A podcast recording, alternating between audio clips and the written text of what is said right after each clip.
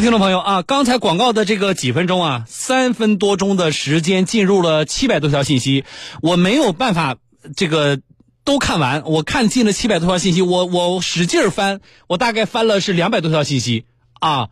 那么我翻到的这些信息，大家都说受灯控啊，对了吗？就是我还没有人没有翻到说小东这种情况不受灯控啊，我还稍微安慰一点。如果我每天这么。这么讲这些基础的知识点，你还告诉我小东这种情况不受灯控，我一我这要真要是一口血喷出，喷到我这个屏幕上来了，啊，当然受灯控啊。所以今天这个啊，本来有听众朋友说说小东这有什么好争论的呢？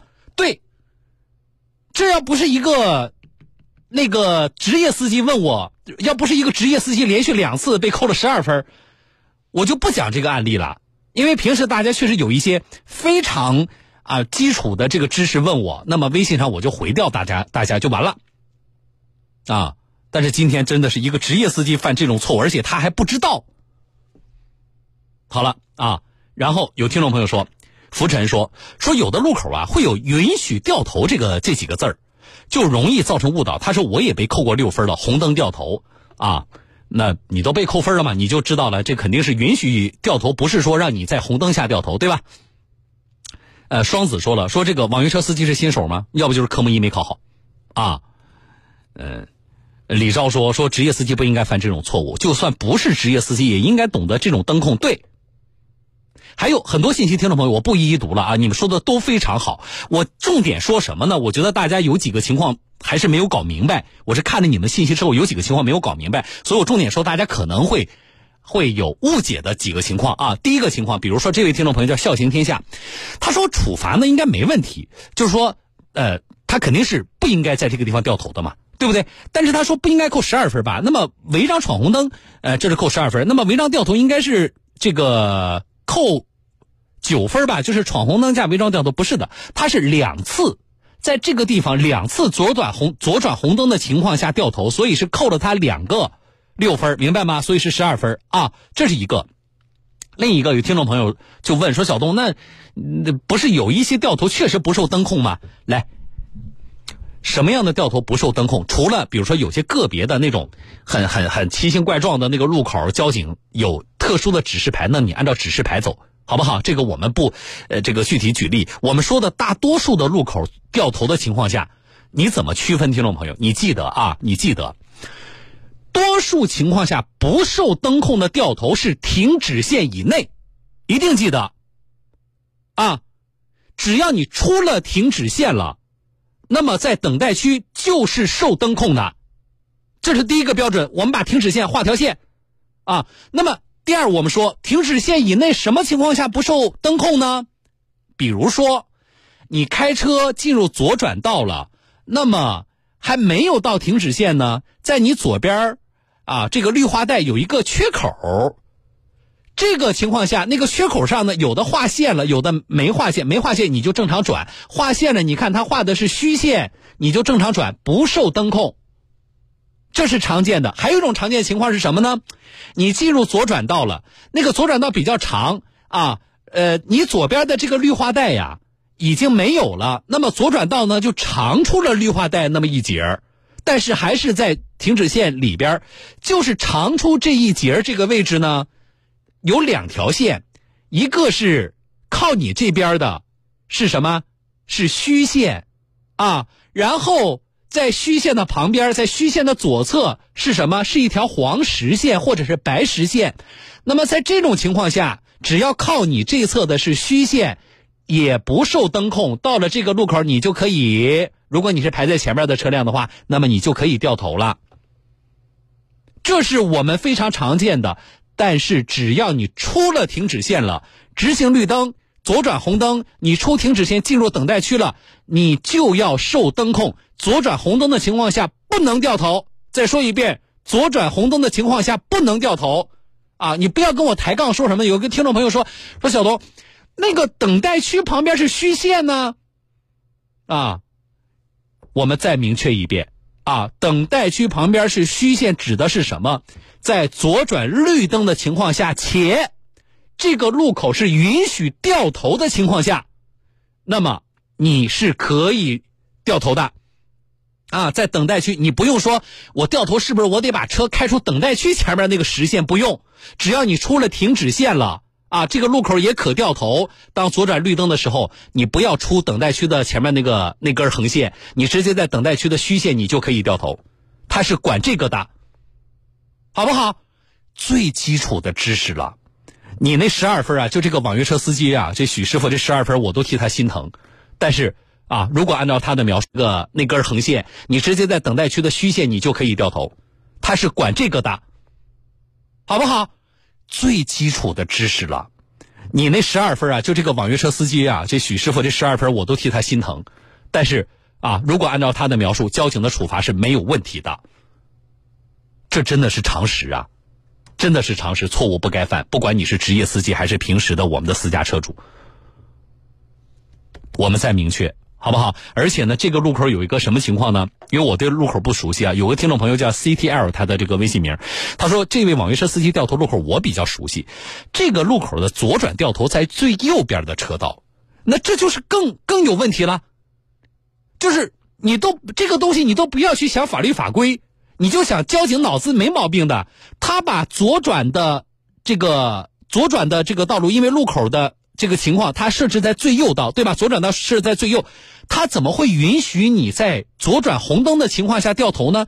左转红灯直行在绿灯，你在最右道你掉头，直行车辆怎么走？你这个都不需要法律法规去判断，拿常识判断嘛。好啊，谢谢大家的信息啊，你们的信息非常重要。另外就是大家的信息，大多数人说的都是对的，我觉得这个，我还是，要不然我每天真的是在这里白喊了。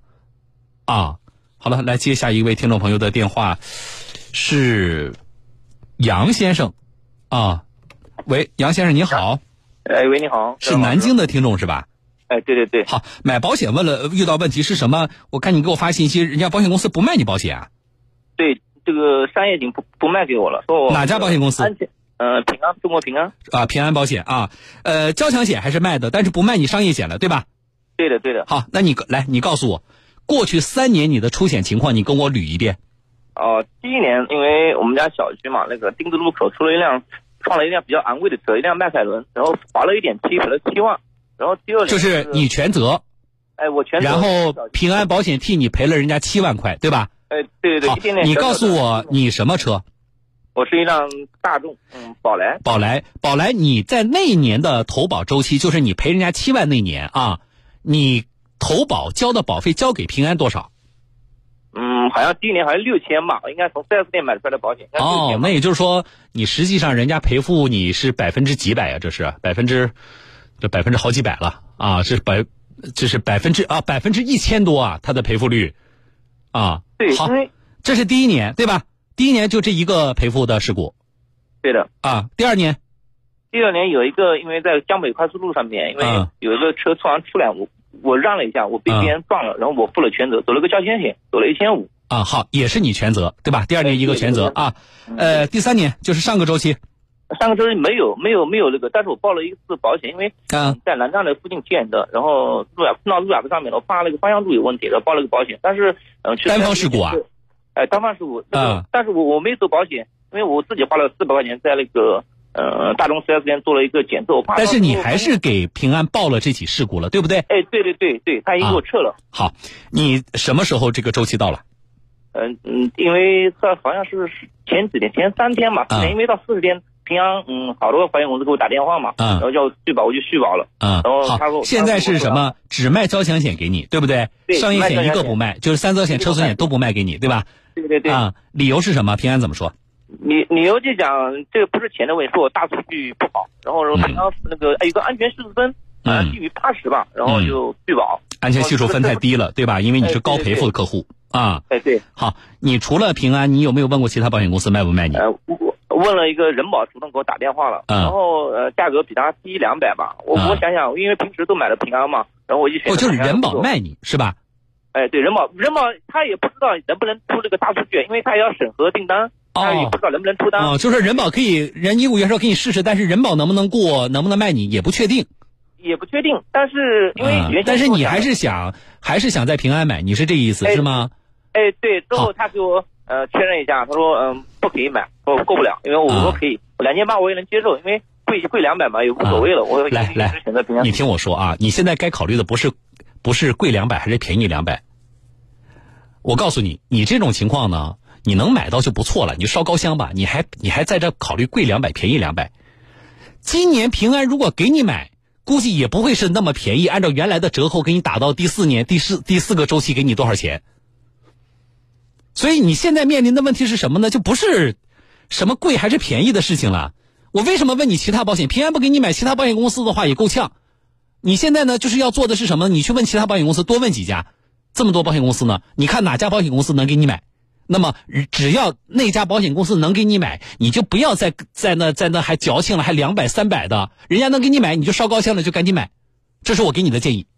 哦，好的，好的。啊，你你其实找我们是什么？你是认为平安不卖你保险，平安有问题？呃，不是，我是这样想的，因为之前的小事故，可能我我也不认不知道那个迈凯伦那么贵，然后撞了一个，我也不知道嘛。嗯。